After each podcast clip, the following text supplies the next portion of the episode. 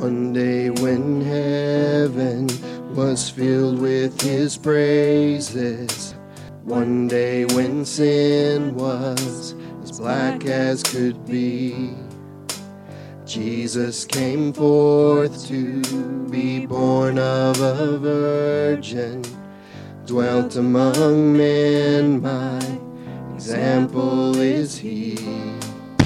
The Word became flesh and Light shine among us, His glory revealed, living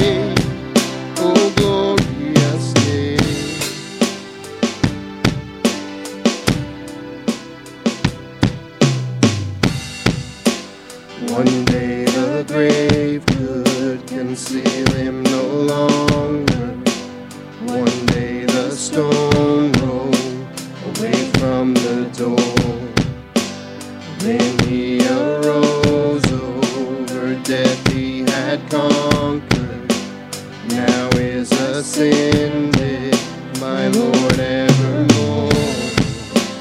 Death could not hold him, the grave could not keep him.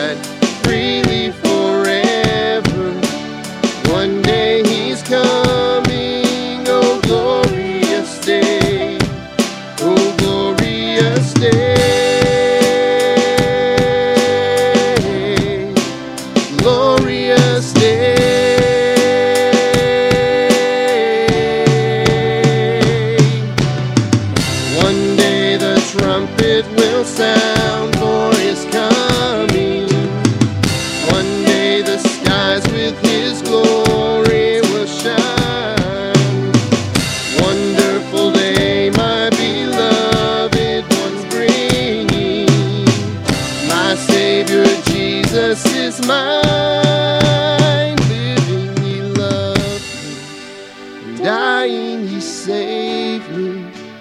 Buried he carried my sins far away. And rising he justified.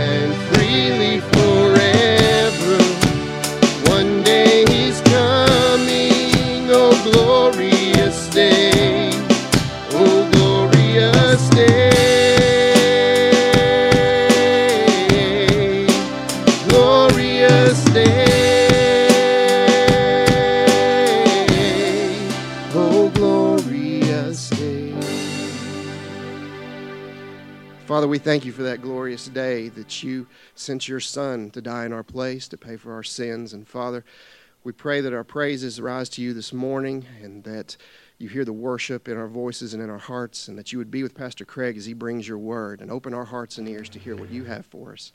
I ask these things in Jesus' name. Amen.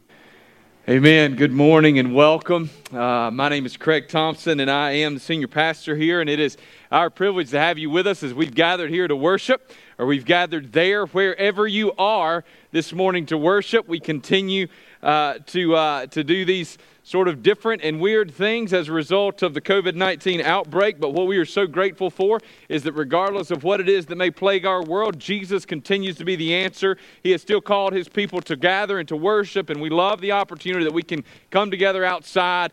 And y'all, just to be totally honest, God deserves a lot of praise and glory for this beautiful day. It is absolutely gorgeous. Uh, for those of you that are sitting in the shade, you're having a really good time. And even for those of us in the sunshine, it's just not bad. We got a breeze and it's good. So I great, am grateful uh, for the number of you that have gathered here in our, on our lawn and in our parking lot. And of course, for those of you who are watching at home, thank you for being a part of what God continues to do at Malvern Hill. I do want to remind you that nothing that's going on in the world around us stops the power of the gospel. And we, uh, we as God's people continue to testify to his goodness and his glory. We gather for worship as a reminder that he is still the king and he is still seated on his throne, regardless of what it is that our, our world may throw out at us.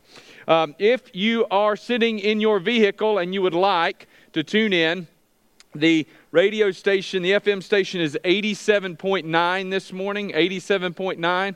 Uh, we, we hope that that continues to get a little bit better every week. Did a little bit of fine tuning with that this week. When I say we, understand that's a collective we that I take responsibility for that I have absolutely nothing to do with. So what I should have said is they have done some fine tuning on that to try to make it better. Uh, few other announcements. Just uh, next Sunday is Father's Day. We, we plan to be out here just as we are right now.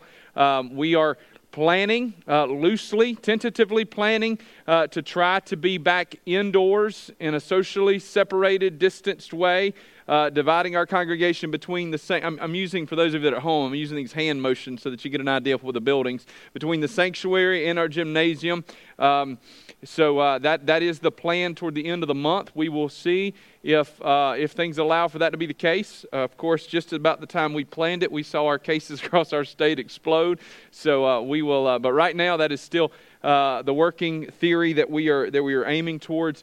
Um, you'll see a few announcements come out this week that have absolutely nothing to do with our gathered worship. One of those things is got is going to be that uh, we've got some metal folding chairs that we're going to be getting rid of. If some of our members uh, would like some of those, um, you'll see an email. Just let us know. You can come up to the office and pick some of those up. Anything that is not uh, that you guys don't have a need for, we're going to actually give those to another church that can benefit from them. So uh, uh, we've got a church that can use those, and we will be passing those along. But we wanted to give you those options uh, first. Um, the only other thing I just want to encourage you, I know that there's some life group fellowships that took place this weekend. I know some of you continue to do the Zoom stuff. Y'all continue to connect with your life groups, life group leaders. Uh, find a way. Send text messages, make phone calls uh, get everybody together for a picnic, but find a way to connect and to build those relationships to maintain those. All right, having said all that, we're in the book of Hebrews again today. Hebrews chapter 3. We've been in Hebrews now for a number of weeks. We will be in Hebrews until we finish the book. That is the goal and the intent right now. So if you have your Bible, we're in the book of Hebrews chapter 3. We're going to begin reading in verse 16. And I'm going to ask you to stand with me and honor God's word. Remember, here in the book of Hebrews, our theme has been the better way. Jesus is the better way. And that's what we see in the book of Hebrews. Beginning in verse 16 For who were those who heard and yet rebelled? Was it not all those who left Egypt led by Moses? And with whom was he provoked for forty years? Was it not with those who sinned, whose bodies fell in the wilderness? And to whom did he swear that they would not enter his rest, but to those who were disobedient? So we see that they were unable to enter because of unbelief. Therefore, while the promise of entering his rest still stands, let us fear lest any of you should seem to have failed to reach it. For good news came to us just as to them, but the message they heard did not benefit them, because they were not united by faith with those who listened. For we who have believed enter that rest, as he has said, As I swore in my wrath, they shall not enter my rest. Although his works were finished from the foundation of the world, For he has somewhere spoken of the seventh day in this way, and God rested on the seventh day from all his works. And again in this passage he said, They shall not enter my rest. Since therefore it remains for some to enter it, and those who formerly received the good news fail to enter because of disobedience, again he appoints a certain day, today, saying through David so long afterward, in the words already quoted, Today, if you hear his voice, do not harden your hearts. Let's pray together. Father God, we praise you that today can be the day of salvation. Today, Lord God, as long as it is called today, is an opportunity for any who have heard the good news of the gospel to repent of their sins and to believe. Lord God, today is always the day, as long as it is called today, that will allow your wayward saints to come back home. Today is a day of repentance. Today is a day for your glory and for our good. May we never cease to be reminded of the power of today, Lord God, that is promised to us because we have been given the Word of God and the Holy Spirit of God that infects and changes our lives. Lord God, may we see today as an opportunity to honor you and to see our lives changed. In Christ's name, amen. This is a passage of Scripture that we could probably spend the next four or five hours wrestling through. You all probably don't have the patience to put up with me for the next four or five hours, and so I won't attempt to do that. But I do believe that there are some key things that we can pull out of this, some real big main ideas. And this morning, I want to wrestle with one primary question from this passage of Scripture Will you believe? Will you believe? If we're not careful, we can take a passage like this passage from Hebrews and we can sort of turn it into an academic exercise, you know?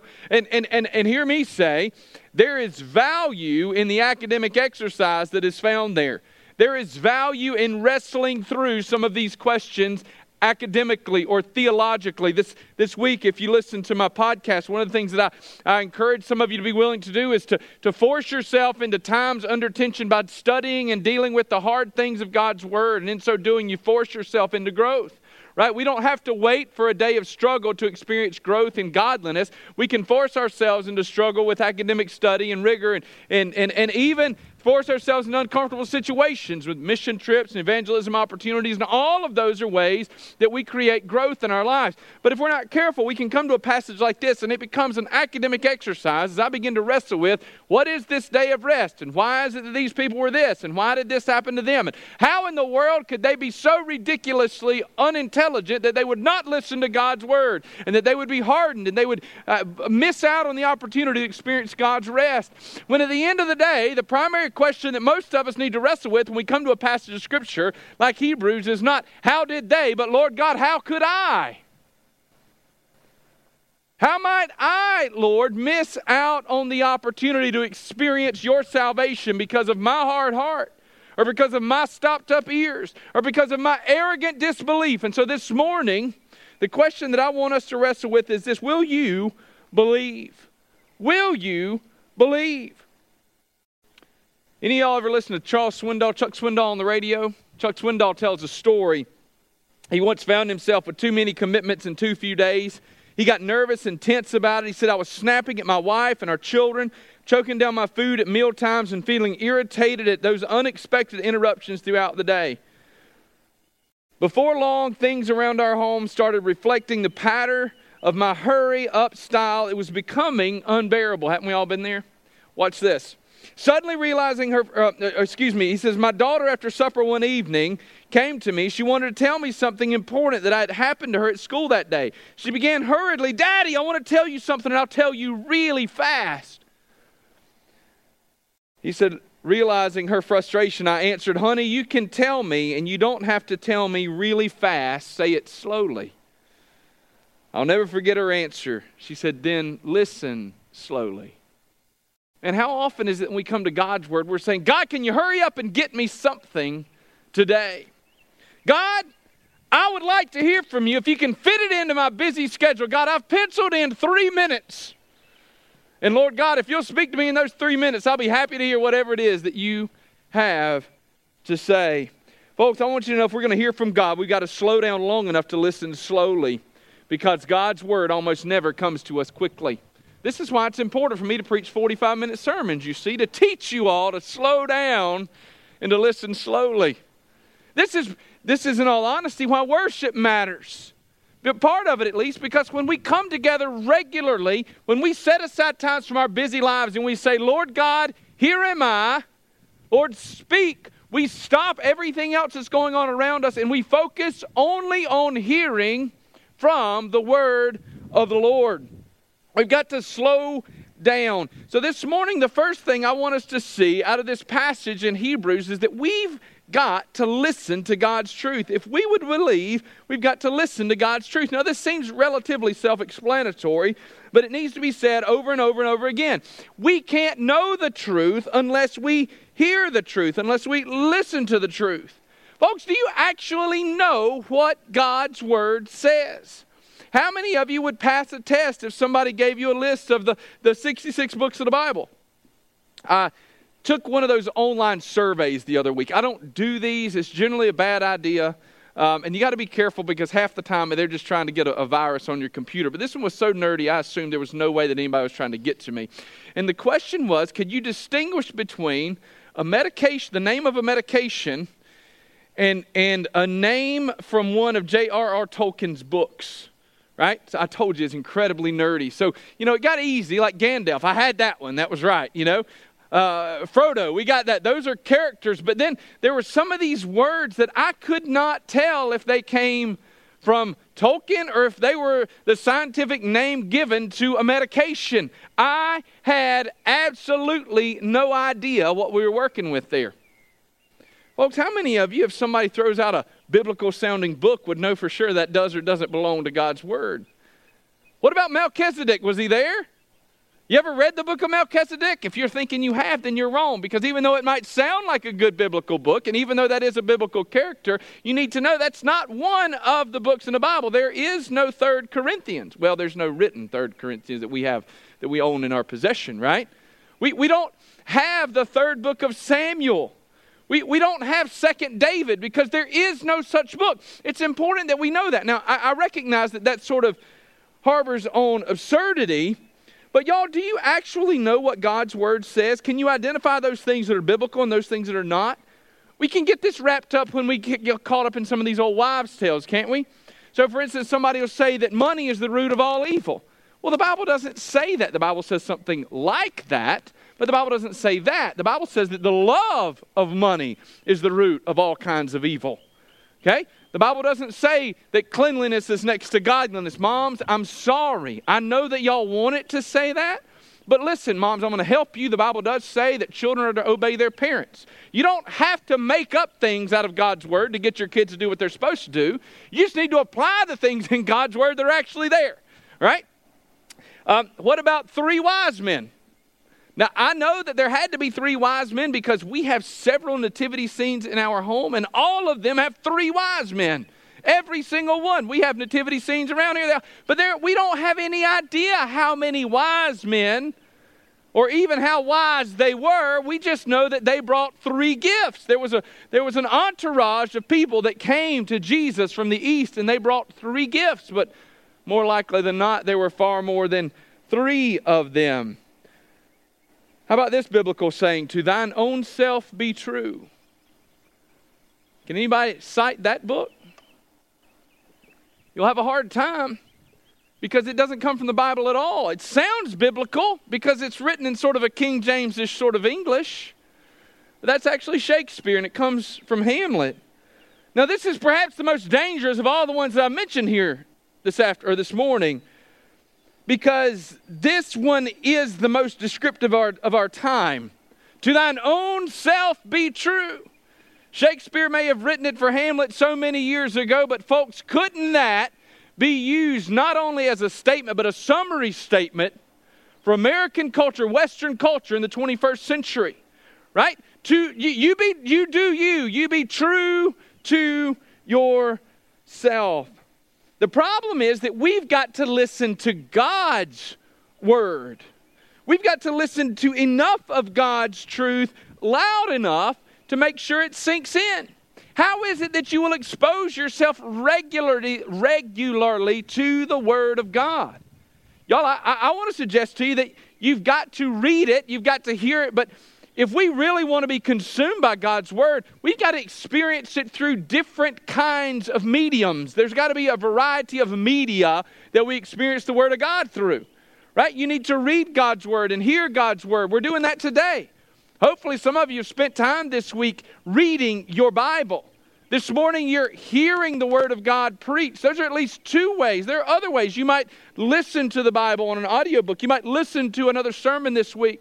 You might listen to some Christian music this week that, that helps you to understand God's Word and to know it a little bit better, but we've got to actually be exposed to the Word of God. The writer of Hebrews gives a warning to those who didn't inherit God's rest, who don't inherit God's salvation. And, folks, the first thing that we've got to be aware of if we're going to inherit God's salvation, we've got to hear God's Word. The people of Israel that didn't inherit God's land, they had heard from the Lord. They had heard from the Lord. The assumption of the writer of the Hebrews here is that the people to whom he's writing had heard from the Lord. But, folks, I'm not 100% confident that in American culture today we can always assume that people have heard from the Lord. Unfortunately, even in the evangelical church, we can't assume that people have heard from the Lord because we can't assume that God's people even have spent time with God's Word. Now, listen. I do like to live under the assumption that y- y'all are my people. And I like to live under the assumption that y'all are different, all right? Y'all are the exceptional case. So I'm going to preach about all those other people that aren't reading God's word. But even as I do, just understand I'm also I'm also realistic. And folks, we got to make sure that we look in the mirror and we wrestle with the question. I got to make sure I look at all of y'all, not just the people that'll see this on screen somewhere, somebody that might watch it later on, that I look at all of you and I say, Are you spending time in God's Word? Are you being exposed to the things of the Lord? Because y'all, we have zero hope of trusting in the goodness of God unless we know the truths of God. We need to spend time in the Word of the Lord. Listen to God's truth. Second, this morning, though, Tell yourself God's truth. Now let's return to that quote from Hamlet above To thine own self be true. Do you understand that this is the complete opposite of God's word? The absolute opposite of God's word. And I don't have to run to the New Testament to get that. Psalm 23 3. Psalm 23 is one of the most beloved of all Psalms. And there David says, He leads me in paths of righteousness for His name's sake. He leads me in paths of righteousness, not in paths that make me happy, not in the places that I necessarily want to go. He leads me in paths of righteousness. Folks, God's word always drives us to truth, to true truth, and God's word desires to transform and change us, not into a different version of our own image, but into God's image for us. But y'all, we've got to make sure that we are telling ourselves the truth. And the truth is that the path of righteousness often runs exactly contrary to my own sinful fleshly desires. I don't always want what's best or right or good. As a matter of fact, I think you could all agree with me that there have been times in my life when I usually didn't want what was best or right or good. But at the end of the day, my desires matter very little, but God's desires matter completely and totally, and God's ways are always right. I have to tell myself the truth, to believe the truth. In many ways, it's not sufficient to hear the truth. I've got to repeat it to myself over and over and over again. Now, we're not talking about some kind of self actualization where I'm just constantly telling myself good things. If that worked, y'all, I would, I would, I would have a six pack and I'd have a head full of hair, and this gray hair would go away. I could look in the mirror and say, Bring my red beard back, and there I would, looking like Redbeard the pirate right here in front of you. But uh, it doesn't. Something about pastoring y'all has made me unusually gray at an unusually young age. It's either pastoring y'all or parenting four children. I'm not sure. It's probably a combination of the two. But y'all, we, we don't just get to speak a truth and assume that that truth is going to be a work in my life, right? I, I don't make it, but I've got to regularly hear the truth. Why? Because the Bible teaches us that Satan is the father of lies. 1 Peter 5 8 reminds us your adversary, the devil, prowls around like a roaring lion seeking someone to devour. Folks, how is it that Satan might devour you? How is it that he might consume you? Is it possible, perhaps probable, that when we consider the tools at his disposal, little, if anything, is more effective at destroying our lives than to convince us to believe a lie. Think of the lies that may begin small. Maybe the lies that begin small be something like, my church doesn't care about me, or my pastor doesn't care about me. But how much more destructive when the lies begin to compound? Maybe we begin to question whether or not that passage of Scripture has application. Well, that, that one's true for you, but that one doesn't apply to me. Or maybe another lie. Maybe Maybe we begin to believe the lie that the Bible isn't God's Word. Maybe we take it even further and we begin to believe the lie that the Bible was just written by a bunch of old men to impose white male domination on the world. Side note for all of us white folks, there was not a white person in the Bible, and that's important for us to remember. And for anybody that seeks to push that narrative, it's important to remember that, that the Bible is not a Western document, right? The Bible was written by Middle Eastern peoples to help us to understand. Why? Because that was God's chosen people to communicate God's message.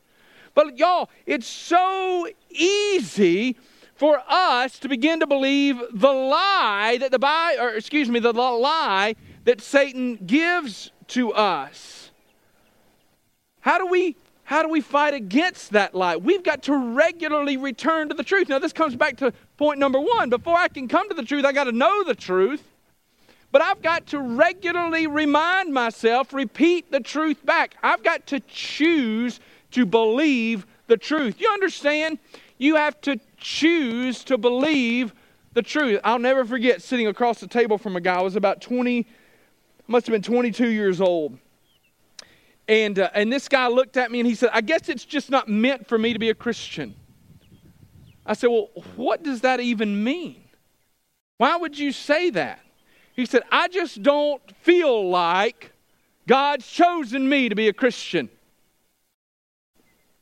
I said, Brother, that doesn't square with God's word. Now, I had gotten to know this guy a little bit, and what I knew about this man was not that he didn't believe that God had called him to follow him, not that he didn't believe that God's word could potentially be true. What I knew is that this guy didn't want to give his life to Jesus. You understand? He loved his sin. But when he was talking with the young pastor, he wanted to make sure that he wrapped it up in some kind of neat little theological bow that I might not be able to discuss with him. And so he actually goes all the way to using a biblical word and says, I guess I'm just not elect. And I said, Brother, the Bible says that all who call on the name of the Lord will be saved. Do you include it among that all? Well, I don't know if that applies to me. Folks, you understand? We can even take truths of God's Word, take them out of context, and allow them to become a lie that we hold on to. And we use that lie as an insulation against the truth. An insulator so that I don't have to change. Folks, you have to choose to believe the truth. You choose it. Will you believe God's word? Even though it grates against every comfortable part of your life.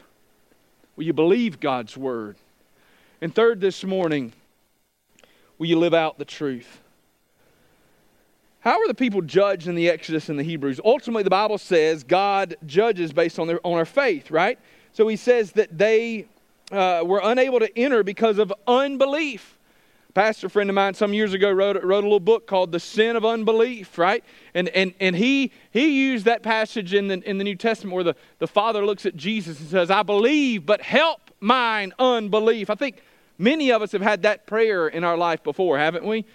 Just a realization. Now, I have great hope that that prayer carries weight because the Bible says in Isaiah chapter 42 that that Jesus, when he comes, would not snuff out a smoldering wick.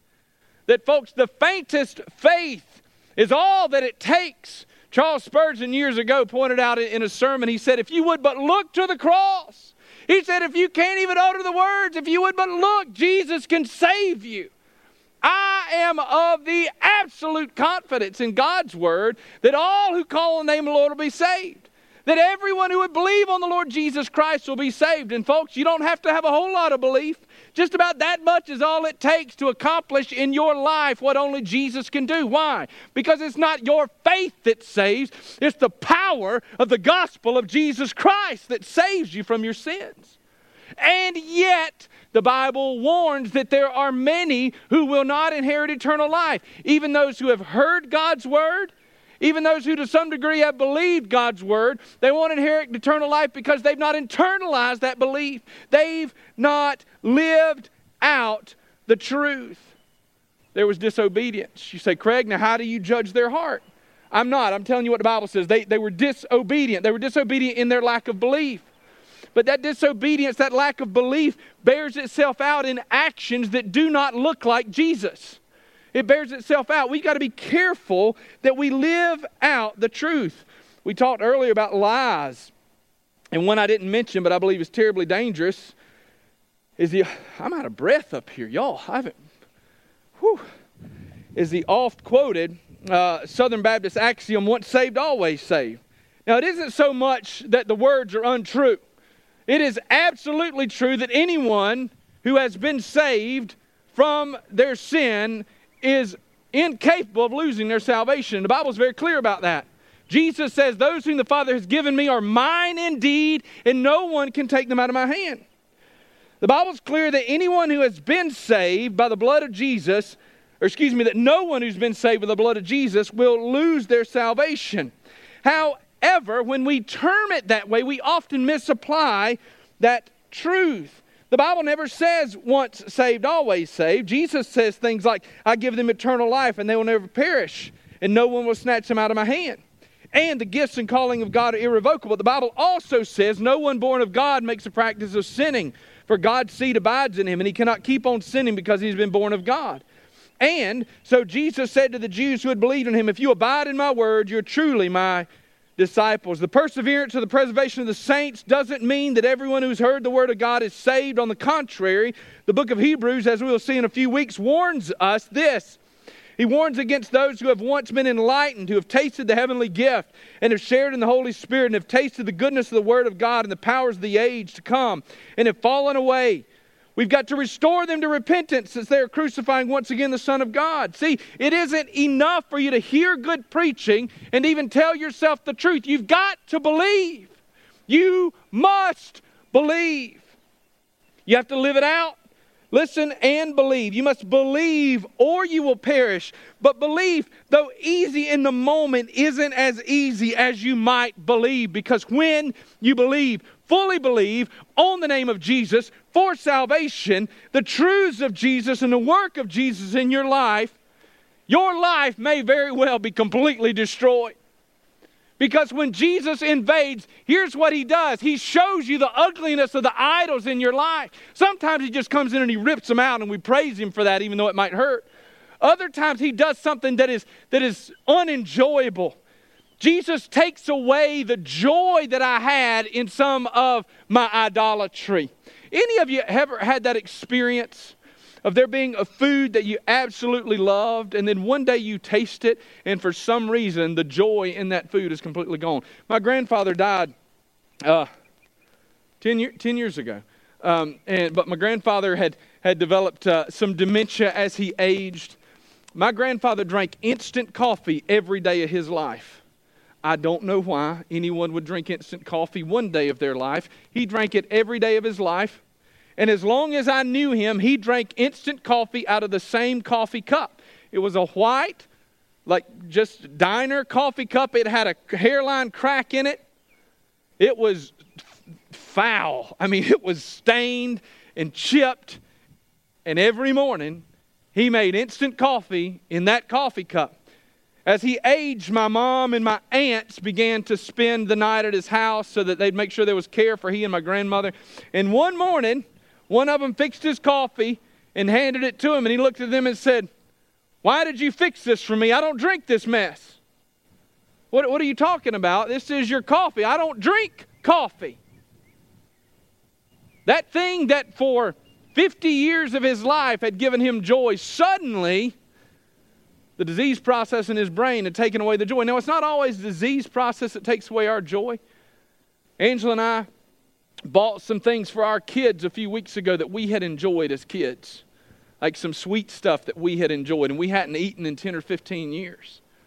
And have you ever noticed that every once in a while, when it's been that long, you take a bite and you go, Whoa, that is not what I remembered? And it, it, it sort of takes a little piece of your soul with it, right? Because you remembered it being so good and you build it up to your kids, and everybody gathers around and they taste it and they look at you and they're like, What's wrong with you? This is good, right? And you taste it and you're like, Oh, what's wrong with me? Folks, I want you to know that when Jesus saves you, there's going to be some taste in your life that'll change, and it's going to be hard. And it's going to affect you in a difficult kind of way. There are going to be some friendships that once brought you joy that no longer will. There'll be some entertainment that you once enjoyed that you no longer can enjoy. There'll be processes in your brain and, and kinds of thoughts that you can no longer enjoy because the Holy Spirit of God invades. And He tears away your sinful strongholds and He begins to shape you and change you when you fully believe on the power of Jesus for salvation. So, this morning in closing, will you believe? Now, now notice, I'm not, I'm not asking will you come to church. Not, not as your husband a deacon, not will you pass along a chain letter about Jesus on Facebook. For the record, please don't do that. Please. I still love Jesus even though I don't click on your Facebook link about Jesus, I promise. See, the question is not will you do those things, the question is will you believe? Will you give everything to have Christ? Believe in Jesus is nothing less than a total train wreck transformation in your life. I'm reading a book right now called How to Be- Rebuild Civilization in the Aftermath of a Cataclysm. Seemed like a really ridiculous thing to read until 2020, and then we thought maybe we all need to read this. It's really a odd sort of book. But it, it, it's, it's pretty incredible because the guy walks through the history of Western civilization and all the technologies that help Western civilization to thrive. And he points out how, for so many of the technologies that we enjoy, they're built, they didn't just come out of nowhere, they were, they were stacked on top of small advances over and over and over again. From something like concrete and steel that allows buildings to be, be built taller and higher, asphalt, all the way to what we now see as, as commercialized farming that makes it actually possible for the entire world to be fed and all the things that are necessary for us to understand the way those things work. And he helps us to see that if we were to lose everything, we couldn't just snap our fingers and bring it all back.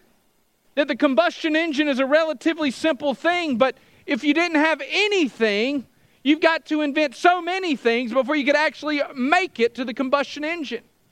All these technologies are stacked on top of one another. So, again, it's a ridiculous concept. But listen, when you give your life to Jesus, you're saying yes to whatever cat- catastrophe he may have in store for you. You see, the reality is we're, we're, we're not going to live through the kind of catastrophe that it would take to render our civilization completely back to the Stone Age, right? We're, we would not survive it. That's what makes that book so ridiculous.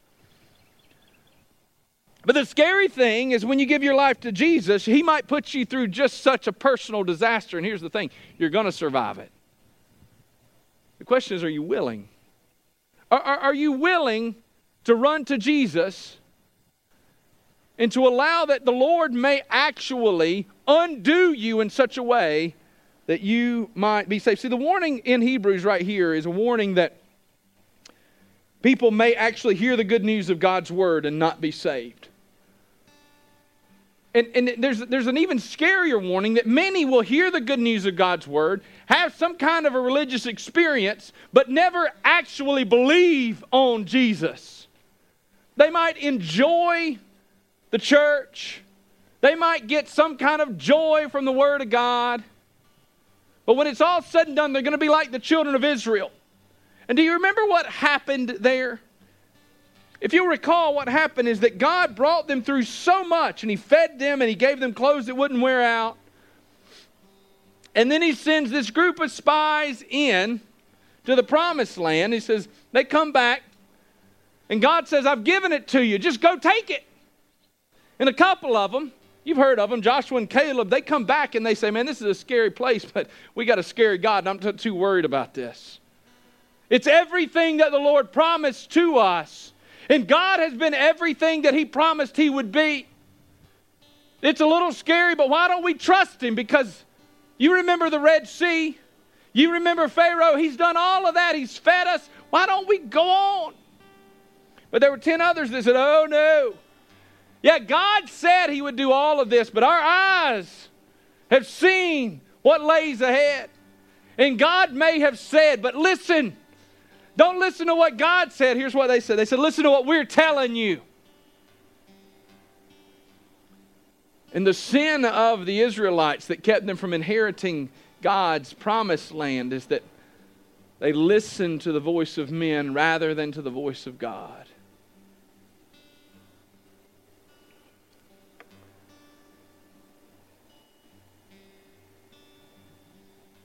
See, folks, when we give our lives to Jesus, this this is kind of what happens. We say, God, my way isn't working. I don't know what it costs me to have you, but God, if it costs me everything and I get you, God, that'll be enough.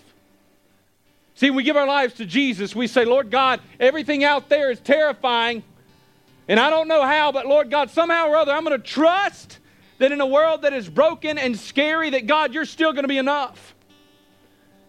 It says, Lord God, I can look to Calvary and an empty grave, and I can know that you overcame death, hell, sin, and the grave. And Lord, I can look at the hell that I've created in my own life and believe that in spite of my best thinking, that your way is going to be better.